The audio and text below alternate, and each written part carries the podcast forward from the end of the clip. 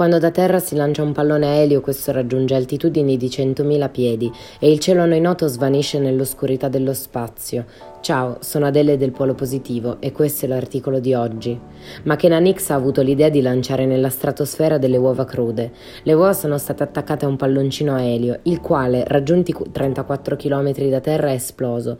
Ciò che ha stupito di questo viaggio è stato che le uova sono andate e tornate intatte. Da qui l'idea che i gusci delle uova possano essere delle tute spaziali.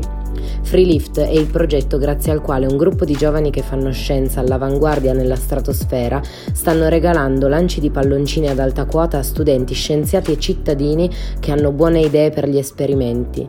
L'obiettivo è usare palloncini di elio per cercare nuove forme di vita nella stratosfera e monitorare gli effetti della radiazione cosmica sull'atmosfera terrestre. Se ti interessa l'articolo vai su ilpolopositivo.com.